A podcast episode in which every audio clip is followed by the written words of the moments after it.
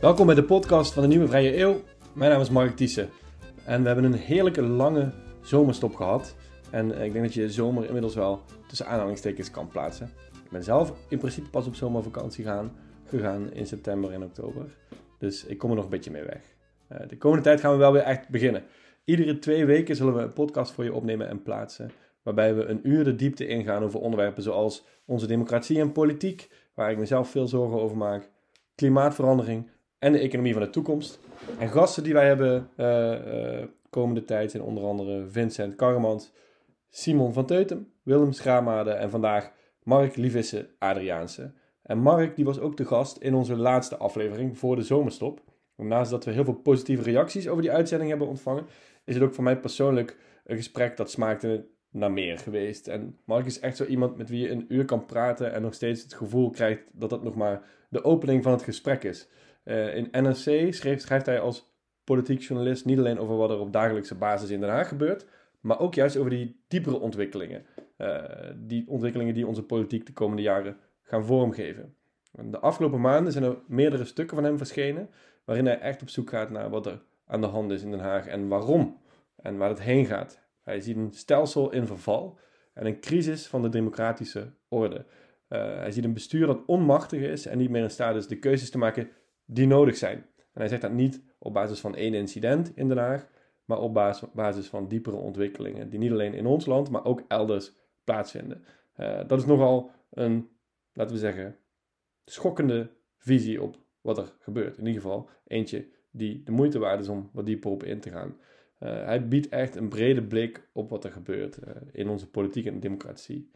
Um, wat ik zie is dat die brede blik die Mark heeft uh, niet altijd overal aanwezig is. Je ziet dat de discussie die in onze traditionele en sociale media vaak plaatsvindt over de foute bestuurscultuur in Den Haag gaat. En daar is zeker iets, best wel veel waarschijnlijk, dat verkeerd gaat. We zien daar regelmatig de gevolgen van.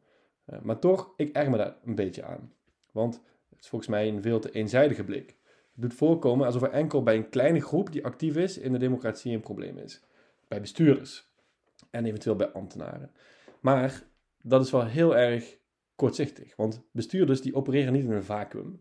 Als zij iets verkeerd doen, als zij consequent verkeerd gedrag vertonen, dan moeten we dat echt gaan plaatsen in een breder perspectief. Namelijk met vragen als: hoe komt dat gedrag? Waarom doen ze dit? Wat zijn de prikkels die leiden tot dat gedrag? Welk gedrag vertonen anderen die in hetzelfde systeem opereren en hoe oefenen zij allemaal invloed op elkaar uit? Want in Den Haag zijn meerdere groepen actief. Naast bestuurders ook politici in de Kamer, oppositie of regering, journalisten, ambtenaren en allemaal oefenen zij invloed op elkaar uit. wanneer één groep verkeerd gedrag vertoont, dan kan je er donder op zeggen dat er elders in het systeem ook iets verkeerd gaat. Ik zou dus juist liever kijken naar iets breders, een politieke cultuur die in Den Haag uh, op dit moment heerst. En dat is de cultuur die ook die bestuurscultuur vormgeeft. Je ziet dat heel veel mensen die in het bestuur werken ook uit de politieke partijen komen. Vaak zelfs uit de Kamer. Uh, je, je ziet dat zo'n politieke cultuur misschien wel, als het ware, is doorgecijpeld veel te ver in de bestuurscultuur. En als je kijkt naar de politieke cultuur, dan wordt die bestuurscultuur ineens beter verklaarbaar. We zien een politieke cultuur die steeds meer zero-sum is. Dat betekent dat mensen opereren vanuit ik wil winnen en daarvoor moet een ander verliezen. Dan gaat het om beschadigen. Er wordt heel veel gedaan, zo niet alles om in de schijnwerpers te staan en controverse levert aandacht op. En in die politieke cultuur, die zien we eigenlijk overal. Bij het bestuur, maar ook in de Kamer, in de journalistiek. Alles is gericht op aandacht en op scoren. En ik maak me, zo grote zorgen over die trend. Als we iets willen doen aan ons bestuur, aan die foute bestuurscultuur, dan moet je breder kijken en gaan werken aan een veel constructievere politieke cultuur. Waar mensen respect hebben voor elkaar. Waar wel strijd is, maar niet ten koste van fatsoen of van eerlijkheid. En waar partijen met elkaar willen samenwerken en ook voor samenwerken beloond worden. Wat nu steeds minder het geval is. Dat is ook een cultuur waar ambten belangrijk zijn om waar ze voor bedoeld zijn. En niet enkel gezien worden als een podium om op te stralen. Vorige week, of twee weken geleden, anderhalf week geleden, stopte Bart Snels als Kamerlid eh, van GroenLinks. En in zijn afscheidsbrief schrijft hij over het afgelopen jaar dat de Haagse politiek alleen nog leek te gaan over het beschadigen van anderen. Het was destructieve politiek die de boventoon voerde, zelden gericht op iets tot stand brengen met anderen. Einde quote. En dat gevoel heb ik ook. En dat is echt de bijl aan de wortel van onze democratie. De bestuurscultuur moet veranderen, maar dat kan alleen als ook die politieke cultuur verandert, die de bestuurscultuur voedt. Anyway, dat is één van de dingen waar ik met Mark over spreek. En natuurlijk ook over voetbal, over wokeisme, waar ik een groot gevaar in zie en hij milder over is. We hebben het natuurlijk, net als de vorige keer, over de grote stromingen, uh, uh, liberalisme, socialisme. Uh, en ook over de onmacht van westerse democratieën om grote problemen aan te pakken. ik hoop dat je ervan geniet, net als ik. dus veel luisterplezier en tot over twee weken.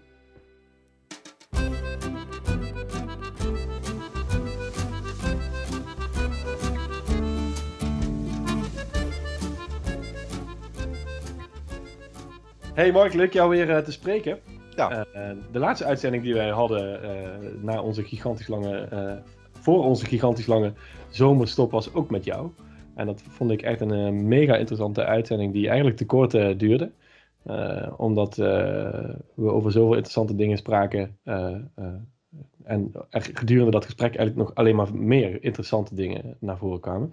Dus ik dacht, uh, dat gaan we gewoon we gaan aftrappen met nog zo'n ja, uh, uitzending. Kunnen we nog even doorbomen? Ja, zeker. Maar allereerst, uh, hoe is het met jou? Hoe gaat het in Den Haag? je, je zit het nieuwe gebouw van de Tweede Kamer misschien al helemaal verkend? Nou, niet helemaal verkend. Het is nog een beetje een doolhof. Waarbij ook alles op elkaar lijkt. Dus je denkt soms dat je in de A-gang bent en ben je in de B-gang, et cetera. Um, maar het is nu een beetje een gekke tijd, omdat de afgelopen zes maanden waren eigenlijk, of eigenlijk de afgelopen anderhalf jaar sinds het begin van de coronacrisis waren uh, permanent rennen. En met gewoon de coronadynamiek, met toen de verkiezingen, met toen alle formatiechaos. Nou, je ziet nu dat dat iets terugneemt. Maar tegelijkertijd, ja, uh, als er iets gebeurt in de formatie, de, de onvoorspelbaarheid van uh, zo'n formatie, daar gaan we de komende weken wel mee te maken krijgen. Er gaan dingen lekken waarbij dan de vraag komt, klopt dat? Uh, wat zit erachter, et cetera? Uh, niet allemaal per se de meest verheffende vragen, zeg maar. Um, maar dat, dat is nu een beetje die periode waar we, waar we in zitten. Um, dat geeft tegelijkertijd ook wel geestelijke ruimte om met andere dingen bezig te zijn, of, of interessantere dingen, of fundamentelere dingen. Um, dus dat, ja, dat, dat is ook leuk om gewoon ja, over weer wat andere dingen na te kunnen denken dan, dan nota's en notities en gespreksverslagen, zeg maar. Ja, ja en uh, uh, gelekte, gelekte stukken, gefotografeerde aantekeningen, uh, ja. wie zegt wat over wie. Ja, ja zeker. Wie, wie lekt wat over wie, dat was ook. Wie ja, spint wat over wie? Was het ja, dat gaat de komende, de komende week natuurlijk veel sterker komen. Ik kan me 2017 was mijn eerste formatie. Ik kan me herinneren dat er toen natuurlijk best wat dingen gelekt zijn. Mij over medische ethiek, uh, over, de, de, over de belastingschijven.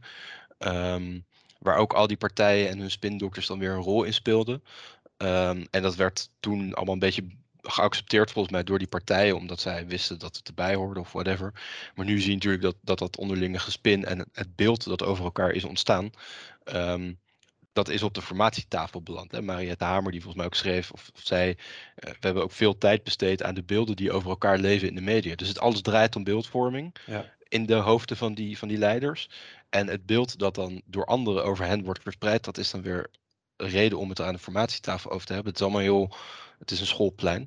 Um, en wat daaronder ligt, is volgens mij veel interessanter. Nou, daar zullen we straks meer over, over hebben, zeg maar. Democratische crisis of democratisch tekort, et cetera. Um, maar dat gaan we de komende ma maanden waarschijnlijk ook weer krijgen met uh, zogenaamde uh, onderhandelingsresultaten die lekken. En ja, uh, dat, dat, komt, dat zit er aan te, die periode zit er nu aan te komen, denk ik. Ja, ja en je, je zei net, het is een schoolplein. Dat is wel een mooie klassificatie, want dat betekent dus dat het het eigenlijk kinderlijk gedrag is, toch? Als je, als je ja, toch? Nou, ziet ja, hoe mensen met elkaar omgaan. Ja, dat vind ik wel. Of ik denk dat je het soms wel ziet en ook dat dat heel erg. Uh, uh, ja, dus reageren op wat de ander over jou gezegd zou hebben of van, van jou zou vinden. Uh, en dat moet dan weer aan de formatietafel bediscussieerd worden of uitgesproken worden of zo. Dus ze zijn heel erg bezig met elkaar. Dat is eigenlijk wat ja. ik probeer te zeggen. Ja, en, en ze, ze dan dat ze langs de lijnen van de inhoud uh, met elkaar onderhandelen. Maar het gaat dus binnen blijkbaar ook heel veel over zichzelf, over elkaar. Ja, ja. Nou, het zijn net mensen. Het zijn net mensen. Wat mij, uh, ik heb veel van, jou, uh, van jouw artikelen van de afgelopen tijd ook weer terug zitten lezen. En ook onze uitzending van de vorige keer. Wat mij opvalt bij jou is dat je. Um, ik weet niet of het in toenemende mate is. Maar je wordt wel eens eh, wat negatiever over eh, wat er eigenlijk mogelijk is in, in het Nederlandse systeem. Hè? Wat het Nederlandse systeem, democratische stelsel, nog voor elkaar kan krijgen. En een aantal, dingen, aantal dingen die je, die je schrijft uh, gaan echt over. Nou, nou, de titel van je, van je stuk over Prinsjesdag was Feestelijke Prinsjesdag verhult een uitgeholde politieke orde. de uitholling van een steeds machtelozere politiek dreigt. En één zin in een ander artikel, volgens mij, die ik mij opviel, was dat het de ongemakkelijke vaststelling is dat de nationale politiek niet toegerust lijkt op de enorme dossiers die op Nederland afkomen. Misschien omdat ze, zoals je net zei, zoveel met zichzelf uh, bezig zijn. Um, nou, ik was dus benieuwd um, hoe je daarin zit.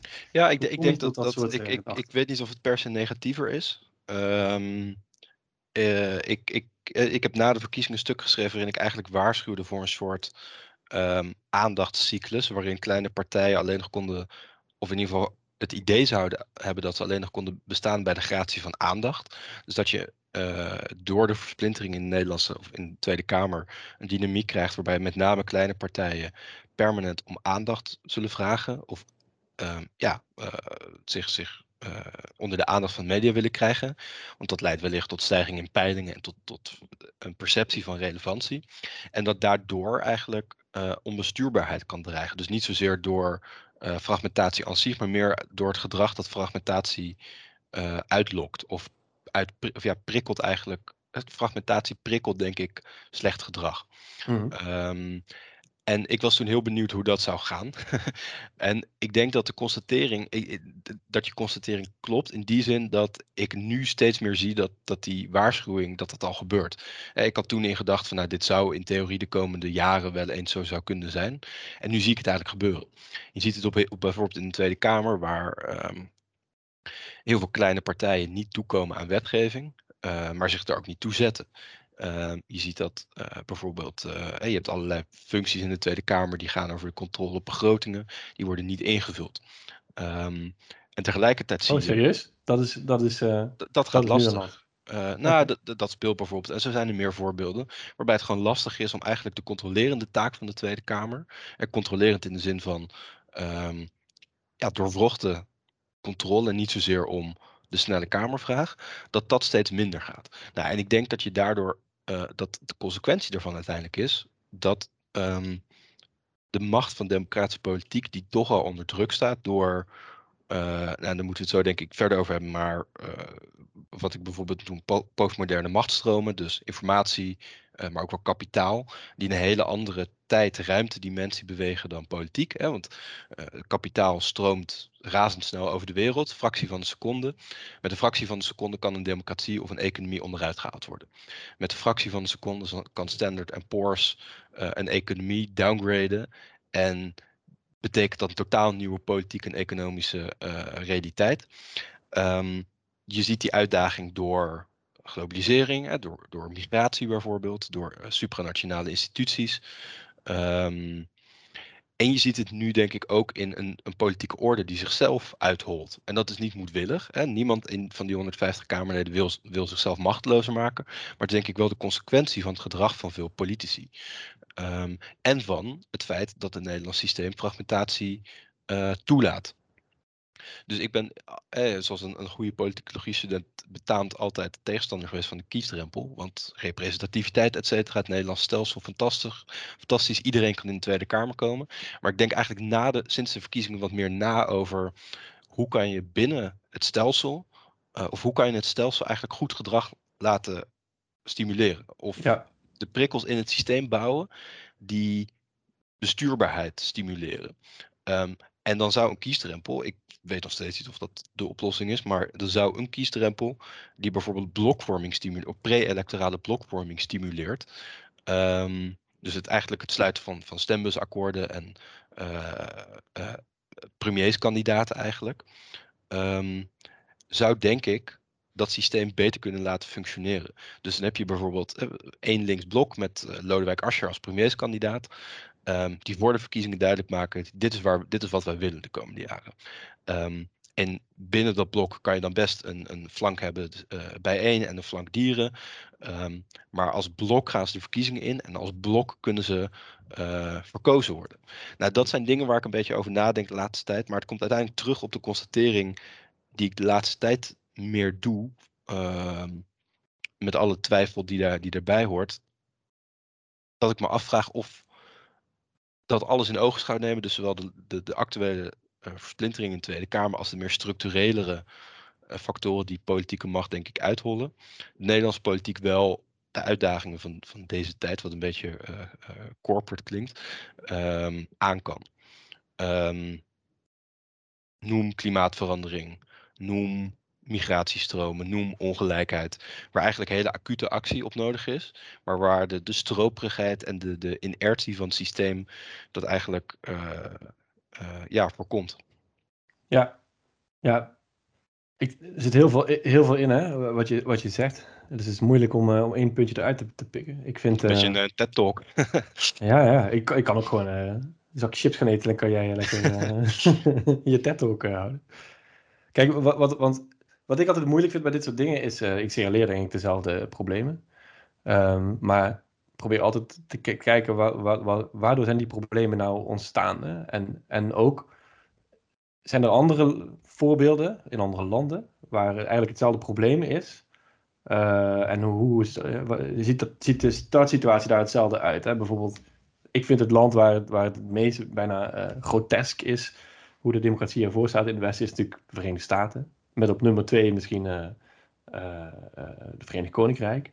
Het zijn allebei landen met, met heel weinig politieke partijen. in Amerika zelfs maar twee. Je zou dat twee hele grote blokken kunnen noemen. Maar dat heeft niet voorkomen dat het daar volkomen uit de hand loopt. En eigenlijk al diezelfde dingen die jij daar aanstipt. Fragmentatie hebben ze natuurlijk niet.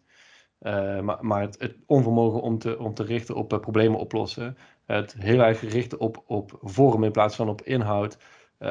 Dat speelt daar ook.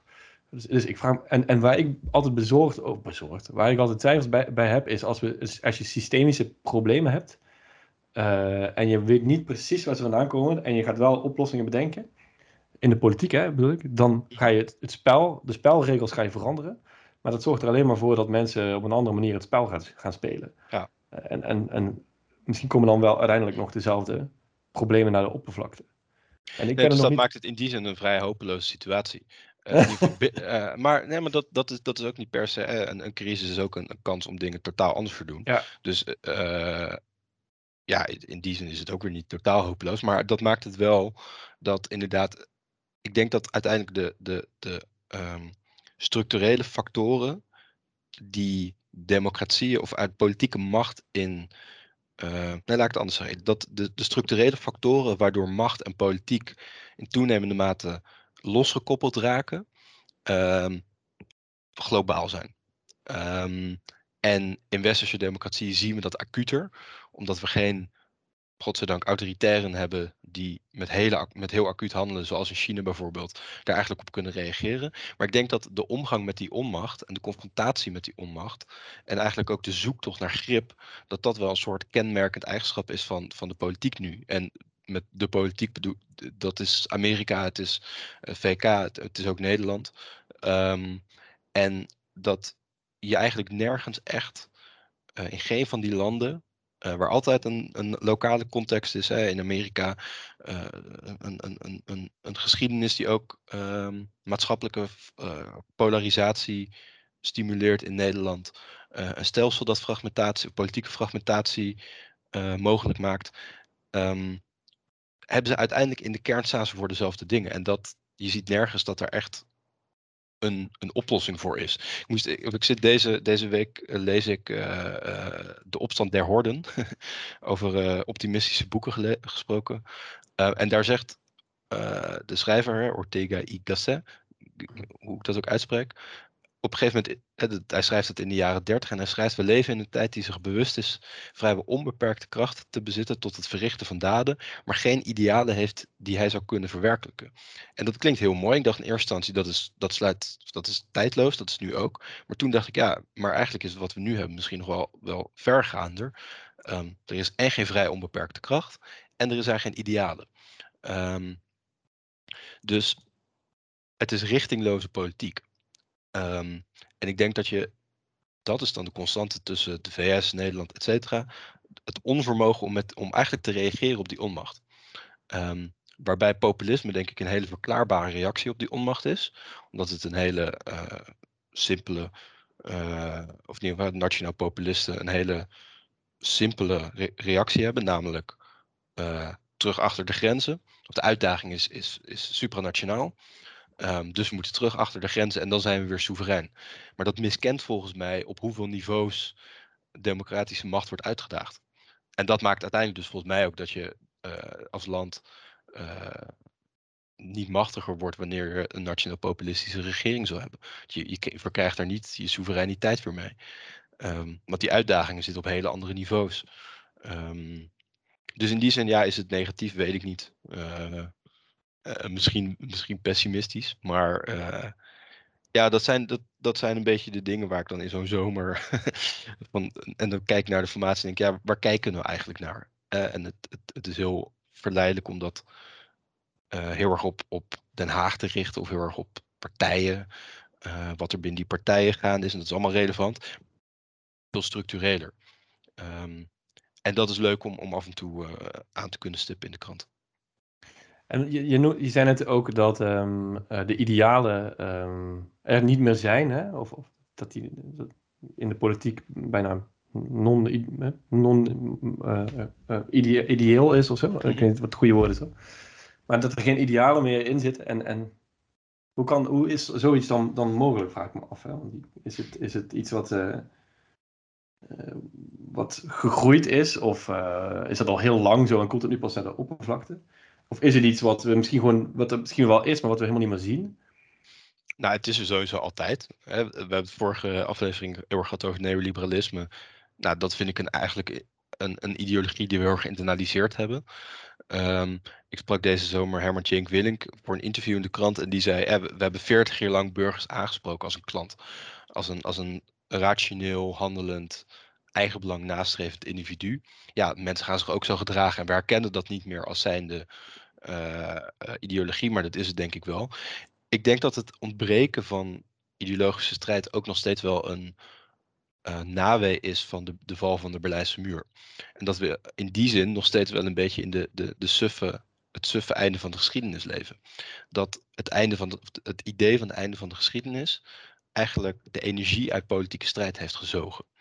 Uh, links heeft geen antithese waar ze zich echt meer tegen kunnen verzetten. Rechts heeft dat ook minder. Um, dus, dus kapitalisme en socialisme. Um, en er is een soort liberale hegemonie, denk ik, ontstaan, in ieder geval in veel westerse landen. Um, en zeker economisch gezien, uh, die moeilijk te weerleggen is. Uh, die ook links geïnternaliseerd heeft. Hè? De, BBC heeft nu een hele interessante serie over New Labour. Nou, daar zie je dat. En je ziet het denk ik nog steeds. GroenLinks is voor uh, groene industriepolitiek, is ook heel interessant.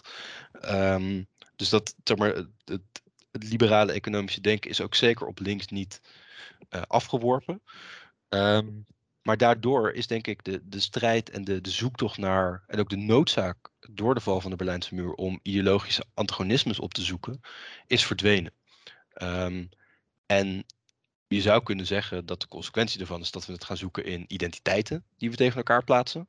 Um, in, in, in kleine dingen waardoor we de, de, de, bij het ontbreken van echt fundamentelere ideologische tegenstellingen gaan we het zoeken in kleinere tegenstellingen die we uitvergroten.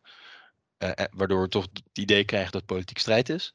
Um, ik denk dat, ja, dat, dat, dat daar, daar een rol in speelt. Um, en je ziet eh, ook bij partijen heel weinig zoektocht eigenlijk hè, naar, naar echt nieuwe ideeën. Dus PvdA verkiest een nieuwe voorzitter en die wil een bruisende ideeënpartij zijn. Maar wat dat dan is en wat de ideeën dan moeten zijn en waarin die ideeën anders zijn dan de ideeën waarmee de PvdA het niet lukt om door te breken, dat blijft onduidelijk.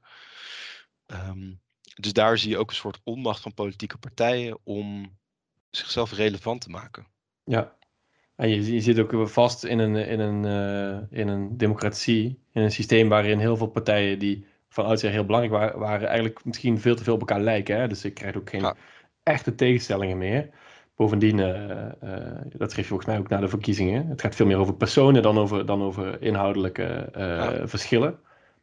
Misschien ook omdat die verschillen er dus inderdaad te weinig zijn. Je noemde het woord liberaal, of je zei liberale hegemonie, dat vond, ik interessant. Hè? Want, want je kan ook zeggen, de, de idealen zijn eigenlijk gewoon op. Omdat best wel veel idealen verwezenlijkt zijn van die, van die oude uh, liberale ideologie. Uh, maar nu komen nieuwe, uh, of, nieuwe problemen komen aan de oppervlakte.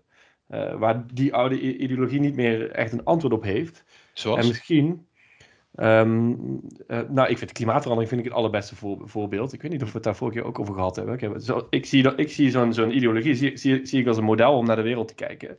Ja. En op basis waarvan je een, een, land gaat besturen. En, en liberalisme vind ik een hele interessante ideologie. Ik ben zelf liberaal natuurlijk, omdat je in de geschiedenis van het liberalisme ziet dat liberalisme altijd in staat is geweest om zichzelf een soort van opnieuw uit te vinden. En uh, rise to the occasion of zo. En dat gaat natuurlijk mhm. niet van de een op de andere dag, maar je ziet steeds nieuwe vormen van het liberalisme. Een soort van zich aanpassen aan de wereld die de vorige vorm gecreëerd heeft. Uh, en de laatste variant daarvan, dat noem jij neoliberalisme. Nou, niet alleen ik.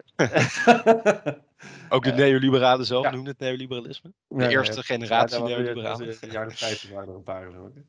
Um, en, en wat je nu ziet, dat, dat model dat is eigenlijk gewoon in de praktijk gebracht. Mm -hmm. Maar modellen zijn nooit uh, volledig. En modellen zijn altijd uh, versimpelingen van de werkelijkheid. En nu zie je dat de, de punten waarop dat model niet volledig was, of ja, dat, dat niet eens niet klopt of, of wel klopt, hè, maar gewoon niet volledig was, daar zie je dat er dingen naar de oppervlakte komen. En klimaat, klimaat is daar het beste voorbeeld van. Dat zat nooit in het model.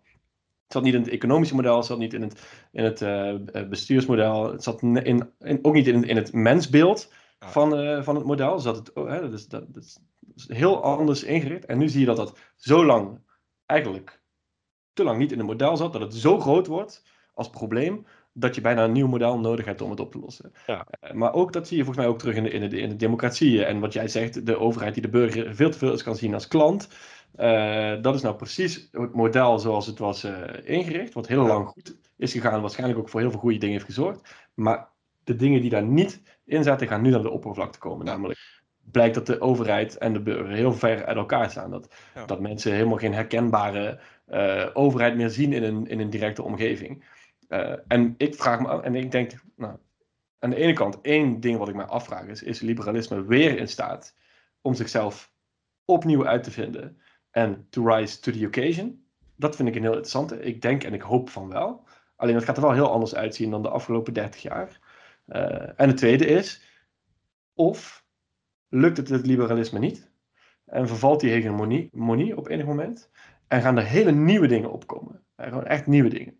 Uh, want dat zie je ook bij sociaaldemocratie en christendemocratie. Dat is, dat, die zijn het station al gepasseerd. Hè? Het eindstation, die zijn gewoon ja. eigenlijk al ik zie daar geen nieuwe uh, activistische uh, ideologie uit voortkomen.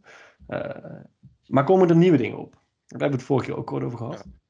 En dat vind ik interessant. Ik vind dat heel, dus dat natuurlijk heel lastig in te schatten wat dan die nieuwe dingen gaan zijn. Je ziet er nu twee, heel duidelijk, denk ik. Drie misschien. Populisme in zijn extreemrechtse vorm. vorm. Uh, maar dan twee van misschien recentere aard. En dat is die, uh, je moet dat, ik weet niet precies hoe, je, hoe je het noemt. Maar laten we zeggen de, de woke ideologie. misschien meer religieus karakter nog dan ideologisch. en de um, andere kant van het spectrum, maar waarvan ik vind dat ze heel veel op elkaar lijken. Omdat ze allebei postmodern bijna in, in aard zijn. -hmm. En dat is die complotkant. De, eigenlijk de, de soort van de vergaarbak van, van complottheorie. Ja. dat zijn de twee die heel, nu heel zichtbaar zijn. Uh, waarvan de ene wel een agenda heeft en de ander niet zozeer. Uh, dus de vraag is hoe groot kan zoiets worden dan. Hè? Maar, maar ja. ik vermoed dat dit eerder afzettingen zijn tegen dan nieuwe oplossingen voor. En... Ja, het je zou van allebei kunnen zeggen, zowel de complotten als de, de woke kant, dat het een soort van extreme uitwassen zijn van liberalisme. En tegelijkertijd illiberale reacties daarop. Ja. Dus um, Hey, ik, ik, denk dat, dat woke, en dat, dat wordt een beetje containerbegrip, maar je, je zou kunnen zeggen emancipatiestrijd, wat het in wezen denk ik is, uh, is een consequentie van, van um, enerzijds het cultureel, de opkomst van het cultureel liberalisme in de jaren 60, waarin groepen werden opgeroepen om zich te bevrijden. En tegelijkertijd is het ook de, de, de volmaking van eigenlijk de individu de, ja, de, het individuele economische liberalisme van de jaren 80. en dan zie je het best in allerlei bedrijven die uh, wokewashing doen, zeg maar. Um, waarin, waarin die twee vormen van, van liberalisme elkaar vinden. En waarin, um, waarbij het, het woke gedeelte, denk ik, uh, een soort van extreme uiting vaak ook is van um, de, de individuele emancipatie van de eigenbelang nastrevende rationele burger. Dus iemand kan totaal flexibele identiteit hebben, bijvoorbeeld. Um, en dat, daar mag je ook niet aan tornen als andere. Of uh, is het moeilijk om daar, uh, ja, mogen, dat is een stom woord, maar uh, dat wordt heel absoluut ervaren. En tegelijkertijd zie je de reactie, of het, dat het gedrag dat daaruit voortkomt regelmatig illiberaal is. Dus het is niet aan jou om, daar om daar iets over te zeggen. Of um, een mening die gestuurd moet worden. Ik had het er toevallig vanmiddag over met een vriendin die aan de universiteit werkt. En die zei, niemand durft zich daar in werkgroepen nog te uiten. Um, en toen zei ik, ja, is dat nou echt, eh, meen je dat? En is dat echt heel anders dan nou, toen wij vijf, zes jaar geleden studeerden? Ja. Uh, en dat was niet alleen de woke want het waren ook de, de mensen die zij als rechtser identificeerden. Um, er is een soort, en mensen voelen zich minder vrij te uiten. En zelfs op de universiteit, zelfs in de per definitie, wat mij betreft, veilige ruimte van de werkgroep, um, zie je dat gebeuren. Um, ja. Ik denk dat je bij de complotkant ook ziet dat dat een soort extreme uitwas van het liberalisme is en daardoor ook een illiberale reactie erop. Um, namelijk het verval van, van uh, of he, de, eigenlijk de, de, de acceptatie van uh, allerlei waarheden als het ware. Anything goes. met de consequentie dat sommige van die waarheden uitgroeien in monsters die uh, de liberale kant van het liberalisme van de liberale samenleving uh, bedreigen. Dat is, super fascinerend. En ik sloeg ook nog even aan op wat je zei over uh, de burger als klant. Ik kom voor mijn werk nu geregeld in gemeentehuizen en het valt me op dat die regelmatige klanten een contactcentrum worden genoemd. Um, en dan wil ik altijd meteen schreeuwen: ik ben geen klant, ik ben een burger. Maar het idee dat je de burger als klant aanspreekt, een klant gaat zich ook als een klant gedragen. Dus iemand die iets komt kopen en als ze dat niet krijgt, dan komt hij verzet. Dan is het een boze klant. Terwijl het idee van een burger natuurlijk is wederzijdse verplichtingen. Je bent onderdeel van een politieke gemeenschap en het gemeentehuis is dienstbaar. Um, in plaats van een winkel waar jij als burger het ene moment je paspoort haalt, koopt en het andere moment ga je naar de winkel ernaast waar je een nieuwe telefoon koopt en waar je op dezelfde manier gedraagt. En ik denk dat hoe we burgers of mensen zijn gaan aanspreken, um, dat is performatief. Hè? Dus mensen gaan zich ook zo gedragen. Dat leidt tot, tot uh, denk ik, een, een, een uh, verloren besef over de gedeelde ruimte. Dus verhuftering eigenlijk. Um, maar ook tot um, afnemende interesse of afnemend belang dat mensen voelen in die politieke gemeenschap. Om zich daarin te uiten, om daarin onderdeel te zijn, um, om daarin mee te doen. En wat er wel is, dat wordt vooral individueel, denk ik. Vaak denk ik individueel beleefd. Nou, en dan verlies je zeg maar de, het idee van een, een polis met een gemeenschappelijke basis waar boven allerlei dingen kunnen floreren. Ja. En zie je dus ook dat politieke partijen totaal onaantrekkelijk zijn voor heel veel van die, van die mensen. Um, want dat zijn collectieve politieke organisatievormen die niet aansluiten bij de individuele politieke beleving. Want uh, jij zei, um, um, als je kijkt naar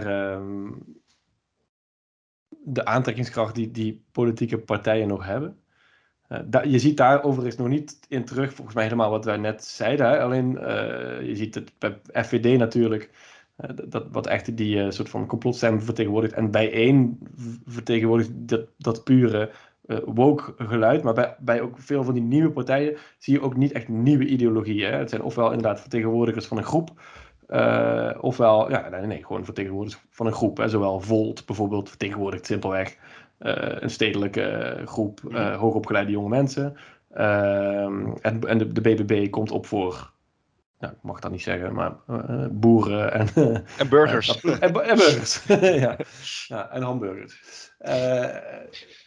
Dus daar zie je nog niet dat er echt hele nieuwe, grote ideologische stromingen richting de politieke partijen leiden. maar dat kan natuurlijk komen, hè, binnen nu en een afzienbare tijd misschien. Maar um, denk je dat, dat dat vanuit partijen zou ontstaan? Of dat mensen die die ideeën hebben dat op een andere manier, daar op een andere manier uiting aan geven dan via de 19e eeuwse uitvinding van de politieke partij. Ja, het kan, het kan ergens anders beginnen natuurlijk, hè, maar er zal vast dan een vertaling komen in een machtsstructuur als een politieke partij. Als jij, uh, uh, zo is het bij, bij, één, bij één natuurlijk ook gegaan. Uh, dat was niet een, eerst een politieke partij en toen een ideologisch programma, maar dat begon met als een ideologisch programma en werd een politieke partij, denk ik. Maar als echt een, een hele nieuwe ideologie, denk je? Ja. ja? Nee, ja, nee, dat begint natuurlijk nooit in een partij. Maar dat begint bij uh, ja, op, die manier, op, ja. op, universiteiten. En uh, uh, zijpelt langzaam door richting, richting politiek. Ja, okay. ja, precies. dat tegenwoordig gaat. Misschien ontstaat het wel op internet. Ergens in, in een aantal rare fora die wij niet kennen. En dan vervolgens jaren later begint het langzaam zijn weg te vinden naar meer mainstream media en politiek. Ja, wat je eigenlijk in Amerika ziet. Ja. Daar, daar, zie, je, daar zie je eigenlijk zeg maar, de complotkant van de nieuwe ideologieën die jij, ideologieën tussen haakjes beschrijft, zie je daar natuurlijk in de Republikeinse Partij, wat het, wat het, ja, het, ongekend wat je, wat je daar ziet gebeuren, die, die gewoon verandert in de partij van QAnon. Ja, maar dat is, dat is ook bijna geen ideologie meer. Hè? Dat, is, dat is echt uh, eigenlijk uh, destructief uh, gedrag.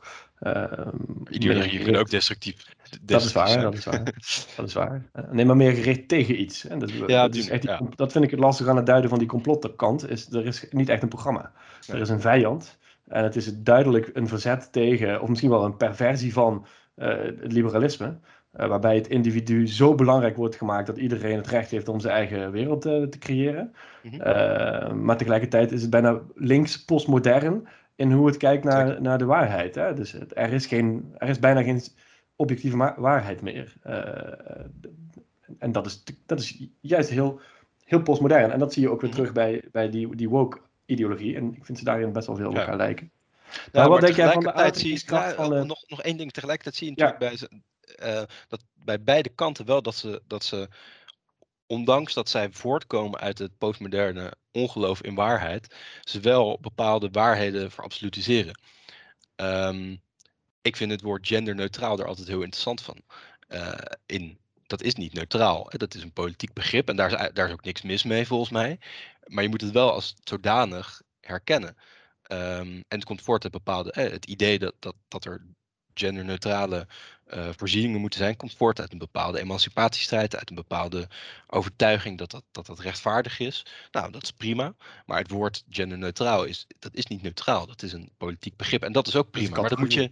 Het is een categorie. En dat, dat komt heel erg voort in politieke keuzes. Want zij zijn juist uh, die, die hele, de hele stroming. Uh, is eigenlijk erop gericht in eerste instantie om, het, om categorieën te, te vernietigen. Soort van, hè? Dat, ook dat. dus daar zitten ook allerlei. En vervolgens creëren ze categorieën. Er zitten alle interne tegenstrijdigheden in dat, in dat soort bewegingen. Waarbij ik overigens. Ik, ik zou niet complotkant en woke aan de ene kant. Uh, of complotdenker en woke aan de ene kant zetten. Omdat ik denk dat. dat in ieder geval bij, bij veel woke-activisten daar nog wel een. Nou, er zit een ideële, er eh, zit wel een ideële kant in, daar zit wel een, een, een politiek doel in. Uh, of een constructief politiek doel in zekere zin. Uh, dat is anders dan de vernietiging van de vijand. Ik denk dat er meer een is. ja, maar het, het, gaat om emancipatiestrijd. En, en om um, het ook openkrabben van, van wonden die. Um, uh, of van een geschiedenis die vaak om, onderbelicht is gebleven. Ik las vorige week het boek van Pankaj Mishra. Liberals. Of, of, het gaat over een, een, soort. Het zijn essays over um, eigenlijk de raciale geschiedenis van veel liberaal denken. En dat is super interessant. Ook de, de Eerste Wereldoorlog en de imperi imperialistische kant ervan. En het, het koloniale denken dat heel mainstream was, ook in de Tocqueville. Um, die nu heel erg geprezen wordt vanwege zijn vrijzinnigheid, zeg maar. Dat is gewoon een deel van de westerse geschiedenis. En ik denk dat veel van die, die emancipatiebewegingen dat openkrabben. En dat aan de oppervlakte brengen. Um, en daaruit constateren dat er bepaalde structurele onrechtvaardigheden in westerse samenlevingen zitten, waartegen zij zich keren. En die zij uh, willen herstellen of, of ja, willen, willen, willen, willen uh, vernietigen.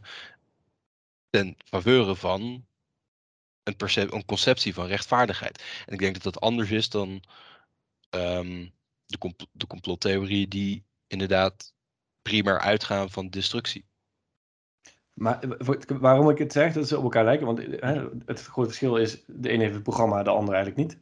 Uh, is omdat het volgens mij voortkomt uit beide is postmodern in essentie. namelijk ja, precies, ja. afbreken van bepaalde categorieën. Van toch ook, en, en, en woke is breed. Hè? Je hebt die critical race theory. En dan heb je weer hele andere uh, onderdelen daarvan. gender is weer, is weer gender, uh, gender woke. Of ik weet niet hoe je dat precies noemt. Is weer, ja, is weer, is weer een hele andere insteek dan, dan uh, het, hetgene wat gericht is op kolonialisme en ras en zo. Maar wat daar wel ook net zo goed in zit, is het is best wel, uh, het is echt heel erg antiliberaal. Hè? Het is, ik denk dat je het misschien nog wel meer kan omschrijven als een aanval op, op liberale ideeën uh, dan als een emancipatiebeweging. Uh, maar een, een, aanval op liberale ideeën, want tegelijkertijd is het een, een vervolmaking van individuele emancipatie. Nee, dat en vind individuele, ik Nee? Waarom vind je, waarom nou, omdat, omdat wat, de, emancipatie in, wat, welke zin bedoel je dan? Hè? Dus waar zij heel, uh, ik vind, een, een, stap terug als je weer in categorieën gaat denken.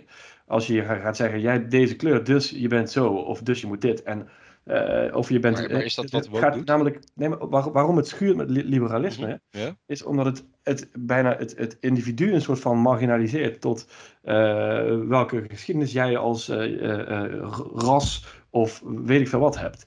Eh, en, en dat is natuurlijk per, definitie een antiliberale gedachte. Het, het, het, idee dat, dat uh, omdat jij uh, zwart bent, je bepaalde dingen met je meedraagt of niet. Of het idee dat omdat jij wit bent, je schuld hebt aan dit of privileges hebt op dit. Dat is echt hartstikke antiliberaal. En nog even los van dat de liberale gelijkheidsgedachte of emancipatiegedachte altijd gericht is op gelijke kansen. Uh, en licht stuurt misschien op gelijke uitkomsten. Maar dat bij die woke-ideologie de gelijke uitkomsten bijna uh, uh, altijd leidend moeten zijn. Hè? Dus het gaat helemaal niet meer over, over, over kansen voor, een, voor het individu. Het individu, maar gelijk als, als groep. En zelfs vaak nog ongelijke uitkomsten. Want ze zouden liever zien dat een soort van, om een goedmakertje, als goedmakertje, bepaalde groepen meer dan, dan anderen zouden kunnen uh, ja, kijk, ik, ik, ik, denk dat je, als ik je goed hoor, dan, dan sla je vooral aan op zeg maar, het essentialisme dat jij herkent in veel uh, woke ideeën. Dus je bent, omdat je X bent, ben jij Y.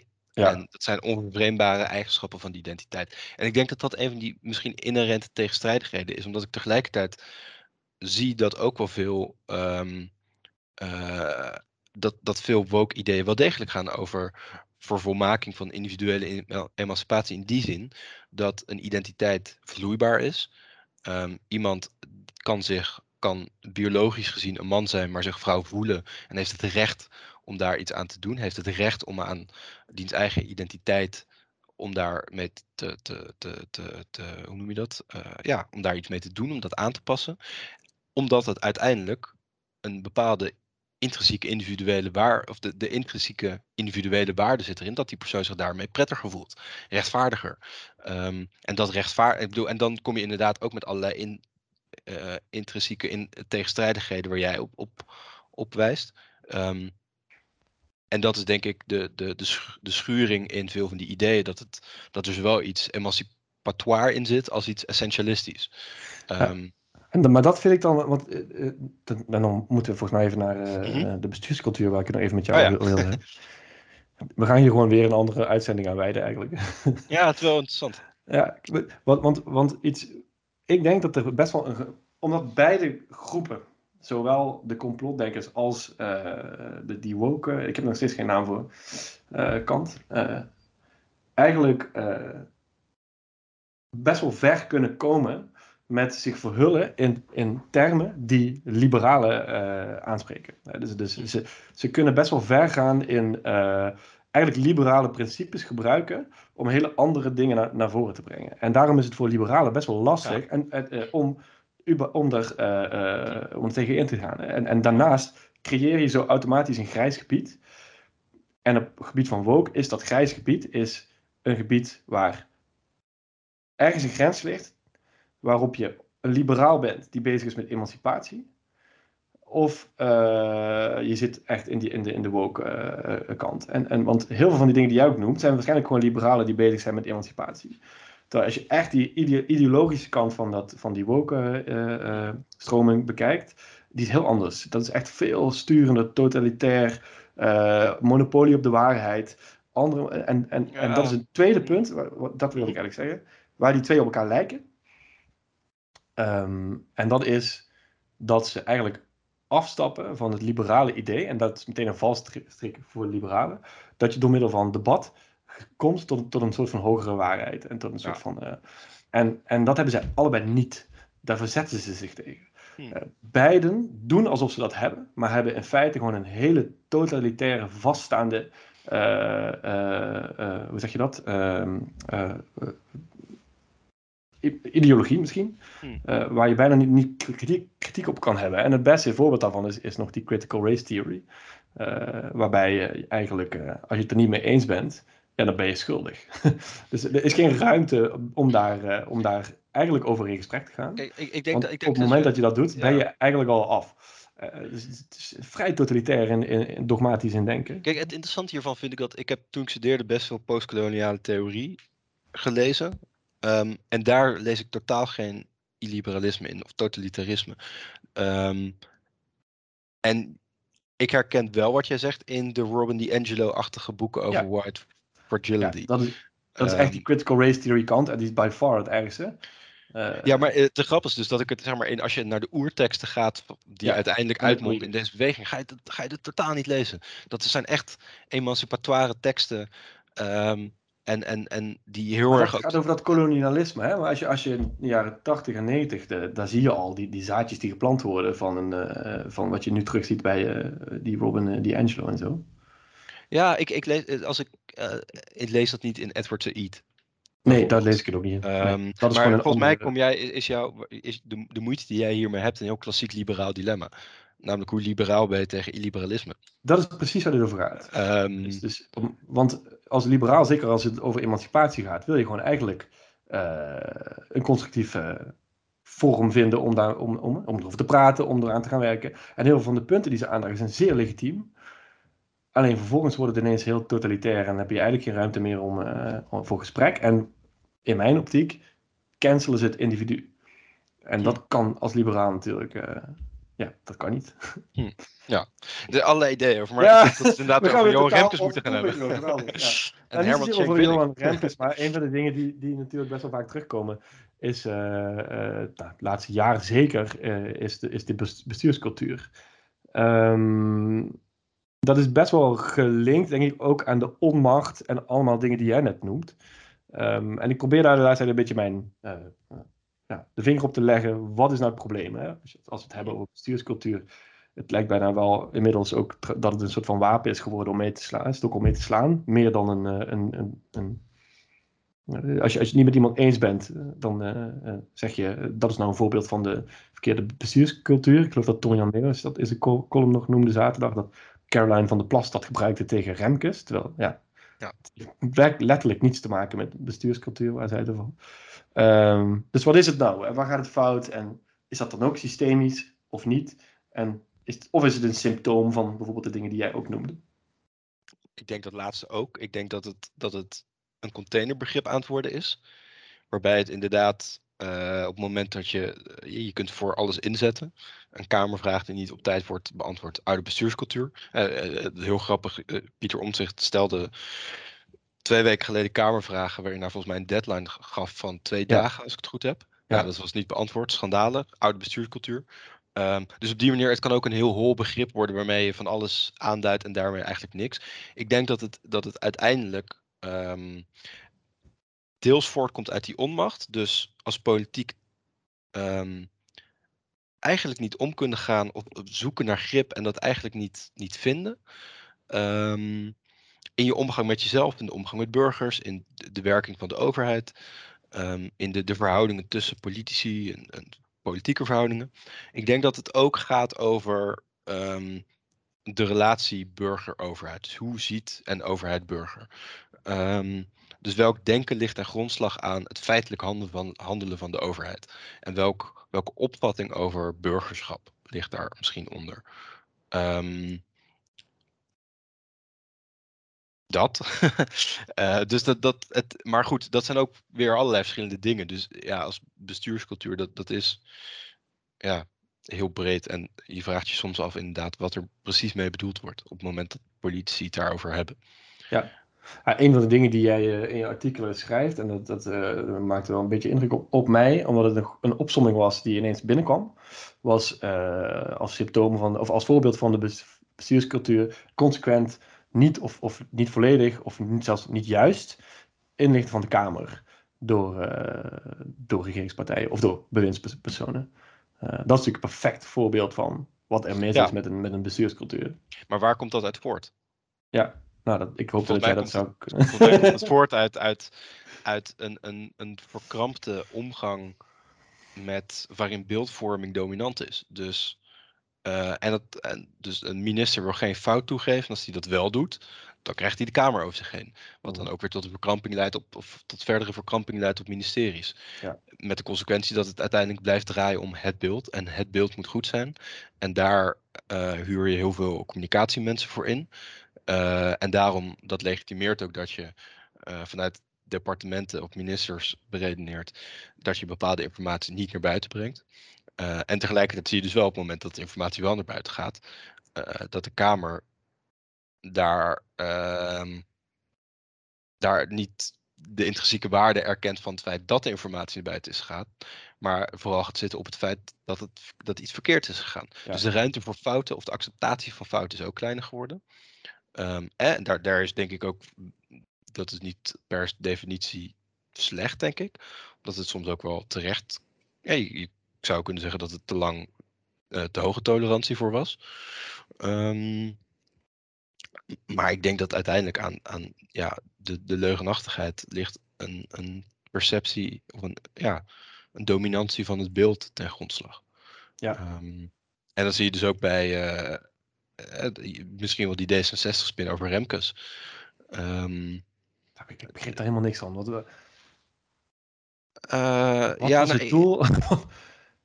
Waarom zou je het doen? Ik, ik heb er echt over na zitten denken en ik kan gewoon. ik kan het alleen bedenken dat zij. Daniel Boomsma heeft een heel interessant stuk geschreven op Vrij Nederland, waarin hij uh, D66 eigenlijk vergelijkt met CDA. Dus primair een machtspartij. Oeh, dat vinden ze niet leuk. Uh, nee, dat vindt zeker niet van iemand die ook bij D66 zit of zat. Um, maar dus het idee van D66 als een partij die primair macht nastreeft. En dan maakt het ook niet zoveel uit of je dat met centrum rechts doet of met centrum links. Um, maar een machtspartij. Nou, en uiteindelijk is dan het, het, het, doel het torentje. En dat legitimeert, denk ik, in hun denken, um, de inzet van zo'n spin over Johan Remkes. Dus ik denk dat zij, en dan ben ik het met je eens dat ik ook niet zie hoe, maar ik denk dat zij gedacht hebben dat dit uit machtspolitiek oogpunt voor hun legitiem was. Uh, ik denk dat het enorm uh, als een boemerang teruggekomen is. Um, maar dat is volgens mij het, denken dat, waar dit uit voortkwam. Ja. het, het, enige dat ik kon bedenken is dat je nog, even los van uh, totale incompetentie, dan, wat ik denk, niet denk dat, dat, dat hier het geval is, is dat je nog, nog één kaart wilde spelen daarna. En dat, dat kon maar één kaart zijn. En dat is nieuwe verkiezingen. Uh, dat zou, dit zou, zeg maar, dan, dan, doe je dit soort dingen. Dan ben je aan het, uh, het schuld alvast een beetje aan het wegzetten. maar anders kon ik ook niets bedenken. Maar, maar, dat is misschien iets te op de actualiteit en de man. Dat willen we juist niet doen, volgens mij. Waar, ik denk, dat is totaal geen oplossing voor wat dan ook. Maar ik, ik erger mij daar echt al tijden aan. Dat heeft zijn oorsprong erin dat ik zelf natuurlijk heel lang voor een coalitiepartij gewerkt heb.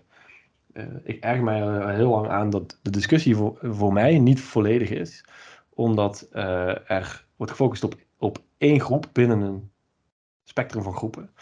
Uh, dus bestuurscultuur, dat, als daar iets mis mee is, heel concreet, dan is er iets mis met bestuurders. Dan gaat het over bewindspersonen, personen, regerende partijen, dat soort dingen. Dat, daar zit het, het probleem. Alleen wat wat je altijd moet doen volgens mij, als, bepaalde, als een groep bepaald gedrag vertoont dat niet goed is, en dat, dat is 100% waar, hè, dus er gaan heel veel dingen niet goed en dat, dat moet stoppen, Ja.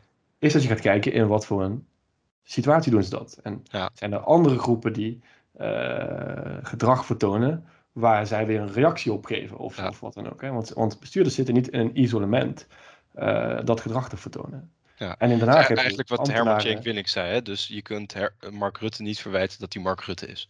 In zekere zin. Ja, hij Dus zei volgens kunt- mij in jouw artikel, het zit, hij zat in een traditie van 40 jaar eh neoliberalisme. en, Ja. Maar dit, ik vind dit nog iets anders, want dit gaat gewoon echt erom, eigenlijk heel, de simpelste variant is, ik sta met jou eh, in een ruimte en ik ben jou al de hele avond aan het afzeiken. En we hebben vervolgens ook nog wat biertjes eh, eh, gedronken. En op een gegeven moment denk jij, ja, eh, geef je me gewoon een klap in mijn gezicht. En dan Maar kan je zeggen, wie- is wie, zeg maar? in ja, dat maakt dat maakt, dit maakt Ja, even niet uit. het gaat erom dat het Ja. gedrag van jou altijd een oorzaak heeft in mijn gedrag en Mhm. een context, namelijk bier en mijn lullige opmerkingen of zo. Mhm. In dit geval zitten bewindspersonen daar en die voelen zich ook gewoon bedreigd. En die, die, die zoeken soms bescherming in, in tactieken die niet goed zijn. Eh, Dus want eh, eh, wat, wat, wat weten bewindspersonen zeker? Dat is als ik zo transparant mogelijk ben, gaat niemand mij een schouderklopje geven, maar iedereen gaat zoeken naar de fouten. Die ik in al die documenten die ik gestuurd heb en alle achtergronden. Er gaat, iedereen gaat zitten zoeken waar de foutjes zitten. En ook als er geen foutjes in zitten, gaan ze toch zeggen: hier zitten dingen die jij niet goed hebt gedaan. Of ze vragen om meer informatie. Dus je kan het bijna nooit goed doen. Altijd krijg je een klap ergens gedurende die. eh, Mhm. eh, dus, en, en dat komt vaak van oppositiepartijen. En dat is ook een beetje de dynamiek tussen die twee. Hè? Eh, maar je weet gewoon, zij handelen niet in isolement. Er zijn dingen die gebeuren, waardoor zij zich gaan wapenen of bepaald ge- gedrag gaan vertonen. En de vraag is dan altijd, wat was eerst? Gingen bewindspersonen eerst dingen fout doen of anderen? Maar dat is eigenlijk niet zo van belang. Dus, en ik denk dan, je moet het volgens mij hebben over de politieke cultuur die heerst, zowel op, in bestuurslagen als bij politici, als bij, eh, in de Tweede Kamer bijvoorbeeld, als bij journalisten. Want die spelen hier Mhm, ook een rol zeker. in. Dus, Zeker, dus de media zijn de dragers van de politieke cultuur. nou, kijk. En, en ik denk dat de politieke cultuur te- ten eerste eh, verzuurd is, of, of in ieder geval verslechterd is. Mhm. Waarbij beeldvorming, zoals jij zegt, al vaak belangrijker is dan andere zaken. Eh, maar ook dat als je gaat kijken naar wie, nou, wie zijn er die mensen die overal zitten, even los van de journalistiek. Het zijn toch allemaal mensen die uit dezelfde groepen eh, komen. Hè? Dus bewindspersonen zijn niet van vrachtje- vrachtwagenchauffeur minister geworden. Die zijn al geschoold in een bepaalde cultuur. En vaak is dat een cultuur, eh, misschien waren ze Tweede Kamerlid, misschien waren ze eh, lokaal wethouder, wat dan ook. Maar de politieke cultuur zijn zij ingeschoold. En misschien is die politieke cultuur veel te veel doorgecijpeld in die bestuurscultuur. Waardoor dat ook een soort van. eh, die, en en, en zo, heb je, zo heb je verschillende dingen die veel verder gaan dan alleen bewindspersonen zijn slecht. Of regerende partijen zijn slecht. En wat je net zei bijvoorbeeld over Pieter Omtzigt, vind ik daar een goed voorbeeld van. Je zou hopen, of misschien zelfs mogen verwachten, dat de grote voorvechters van de nieuwe bestuurscultuur zelf geen politieke eh, tactieken, dus laten we zeggen schadelijke politieke tactieken vertonen. Maar nou had Pieter Omtzigt vorige week een slechte week. Want in één week kwam uit dat hij die truc uithaalde met die, die schriftelijke vragen die hij stelde, waarbij hij zelf een deadline verzon en vervolgens Rutte verweet dat hij die niet haalde. Dat is echt een politieke truc. Mhm. Dat, is dat zou een bewindspersoon bij wijze van spreken kunnen uithalen, zoiets. Eh, ten tweede, en wat bleek, hij was eh, eh, na zijn afwezigheid dat hij heel veel journalisten gebeld om foto's te komen maken van hem. En vervolgens was het verhaal dat hij ging spinnen, was kijk eens hoe iedereen mij aan het lastigvallen is terwijl ik net terugkom van een burn-out. Politieke trucage. En de derde was, eh Sievert-schandaal kwam weer wat naar boven. Daar heeft hij blijkbaar een rol in. Ik weet ook niet precies hoe dat zit. Maar zijn woordvoerder, die verwees naar een rapport of wat dan ook, dat pas over een tijd zou uitkomen. Dat is een vertragingstactiek, een politieke vertragingstactiek, die hij nooit geaccepteerd zou hebben van een bewindspersoon. Eh, hetzelfde geldt voor Renske Leijten.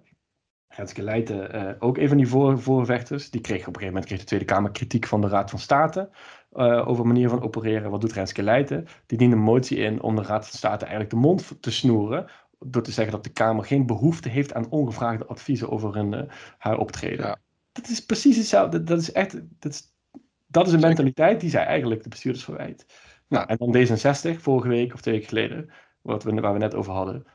Ook een voorvechter van een nieuw leiderschap en een nieuwe cultuur. Maar die gebruiken dezelfde tactieken. En niets zegt mij dat wanneer die mensen straks in de bestuurscultuur terecht zouden komen, dat ze niet ook dat gedrag gaan vertonen. Zeker. Dus het zit veel meer in dat soort dynamieken die overal ingeslopen zijn. Ja. En die dus aandacht opleveren. Hè? Want iedereen schrijft uh, over alle aanvallen die Pieter om zich plaatst op Rutte. Maar niemand schrijft over die drie dingen die ik net noem. Uh, die veel beter laten zien wie hij is dan, dan mm-hmm. misschien ook laten zien hoe hij is. net als hij ook gewoon ja. een goede volksvertegenwoordiger en, en Kamerlid is. Maar die politieke cultuur, die, dat is hetgene waar het fout gaat. En die dingen leren ze bij de partijen waar ze vandaan komen. Maar jij, jij, hebt, jij bent coördinator geweest van Studio VVD? Of? Ja. Dat, dat, dat is waar je het leert dan toch? Want dat, dat is zo'n klasje in een partij waar je... gedacht hebben om uh, uh, inderdaad in de VVD jonge mensen uh, op te leiden. Dat kwam voort trouwens uit, het, uit een, een, lichte frustratie dat trainingen altijd gingen over presentaties en debat en dat soort vaardigheden. Vervolgens zijn wij daar in zo'n training andere dingen doen. Maar als ik daarop terugkijk, is dat ook veel forum geweest. Veel politieke organisatie, maar ook veel forum. Bijvoorbeeld over campagnes en over fondswerving en allemaal dat soort dingen. Wat minder het politieke spel is, maar nog steeds natuurlijk uh, wel ja. forum. Uh, en ik ben toevallig uh, laatst eens alle politieke partijen langs geweest, online curriculum bekeken. En alles is gericht. als je politicus bent, bij welke partij dan ook, en je gaat trainingen volgen, dan ga je leren debatteren, presenteren, speeches geven. Uh, alles is gericht op, op, het, hoe je op een podium moet staan. Ja. En wat gaan mensen doen als ze leren om op een podium te staan? Dan is alles een podium. Dus als jij een ambt krijgt, of dat nou Tweede Kamerlid is, uh, of minister, of, of, misschien zelfs ambtenaar of journalist, um, dan is dat een podium voor jou. En niet meer het ambt zoals dat ooit uh, ja. bedoeld was. Ja. En nou, dat is een mooie rant. Je, je zou het boek van Andrew Yang moeten lezen. Uh, het een beetje een gek mannetje. Je moet ja, Andrew Yang altijd denken aan die scène dat hij als presidentskandidaat op zo'n, uh, hoe, hoe noem je zo'n ding? Zo, zo'n elektronische step of zo door een zaaltje reed. Ja. uh, maar hij heeft een boek geschreven over wat het met je doet als je pre presidentskandidaat bent. Dus als je constant mensen hoort die alles voor je regelen, die eigenlijk jou helemaal willen boetseren. Dus hij moest een ander kapsel, hij moest een ander pak. Um, en hij praat erin ook met, met psychologen die eigenlijk uitleggen wat het psychologisch met mensen doet die macht krijgen. Nou, dat zijn geen, uh, het haalt niet de beste in erboven. Dat weten we allemaal, et cetera wel. Maar het is heel interessant hoe dat ook van binnenuit van een, van een uh, iemand die dat zelf doorleefd heeft, niet ook bij zichzelf heeft herkend. Um, hoe die daarop terugkijkt. Um, omdat het eigenlijk, het zijn de eigenschappen. En dan kan je afvragen, hè, is dat, in hoeverre is dat Nederlandse politieke cultuur of is dat per definitie wat politieke macht met mensen doet. En is dat misschien ook een reden waarom, waarom sommige hele goede, leuke mensen afhaken in de politiek? Uh, omdat ze niet tegen die wereld kunnen. En niet kunnen tegen een wereld die, die in veel opzichten het slechtste in mensen naar boven haalt. Um, dat, dat zijn hele ja, interessante vragen. Want dan kom je dus uiteindelijk ook terug bij de vraag of politieke instituties die we hebben. Um, wel de juiste zijn voor wat wij van politiek verwachten.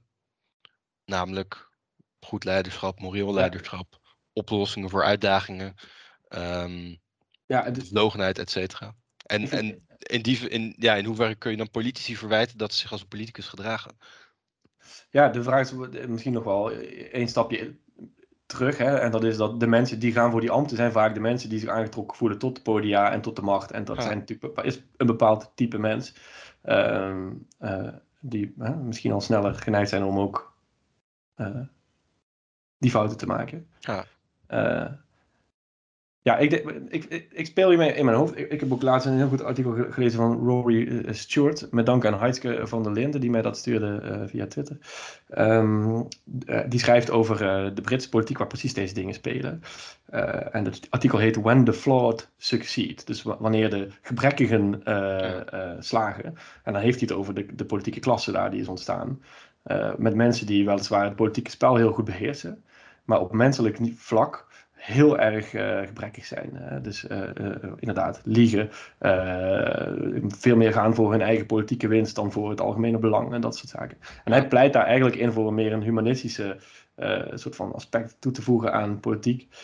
of, of dat, de, dat mensen veel meer, dat de mensen die je er wil hebben, veel meer moeten putten uit waarden zoals uh, uh, terughoudendheid, respect Ja. voor elkaar hebben. Respect, en, en dat dat bijna aan het verdwijnen is. Ja, ja, het zijn En- goede deugden, maar je vraagt je af of je, die, precies. of je daar naar kunt zoeken als je een coalitie hebt met één of twee zetels meerderheid. Ja. Waarbij dus de, de, de, de, de stakes zo hoog Ja. zijn. Ja, maar dan is het wel een eh, uitrolling, een constante verdere uitrolling van zo'n systeem. Hè? Als je dat soort mensen niet daar kan eh, krijgen. Je hebt Cenk Willink gesproken, misschien is hij wel nog een van dat soort eh types. Ja, zeker. En ik, ik dacht daarna ook van. eh, hij is een beetje de Louis van Gaal van, van, eh, van het besturen. Dus iemand waarvan je weet, als hij er komt, dan doet hij het goed. Dan doet hij het goede. En als Louis van Gaal bondscoach wordt, dan wordt het ook weer leuk. En dan eh, die persconferenties zijn leuk. En de manier waarop hij met spelers omgaat is leuk. En het, het voetbal wordt ook weer beter. Maar wat als zij wegvallen? Eh, wie zijn de nieuwe Cenk Willings en de nieuwe Van Galen? Ehm, mensen die dus een bepaalde traditie voortzetten. ehm, die die ook door willen geven eigenlijk aan, aan jongere generaties. Ehm, ook een bepaald besef dat ze in een traditie staan en dat zij niet alleen ehm, daar voor zichzelf zitten. En dat het ook gaat om de continuïteit van het bestel als het ware. Ehm, ik ben heel benieuwd wie, wie, wie in dat gat gaat duiken, politiek gezien. Ja, Ja. of iemand als Kim Putters dat bijvoorbeeld wordt. Nou, dan wordt het ook tijd dat je hem een keer formatie laat doen. Dat, dat is. En, en dus wie, wie worden de mensen die die traditie en dat besef van we leven in een democratische samenleving, ehm, wie dat doorgeeft? Ik ben er Ehm, ook heel benieuwd naar. En misschien moeten we over 40 jaar weer een podcast opnemen. Ja, precies. Eh, dan zetten we er iets langere periode tussen. Ja, laten we dan met eh, voetbal afsluiten. Je begon net toch al over Louis van Gaal. Ik, ik wil jou wel feliciteren met hoe eh, Feyenoord het doet.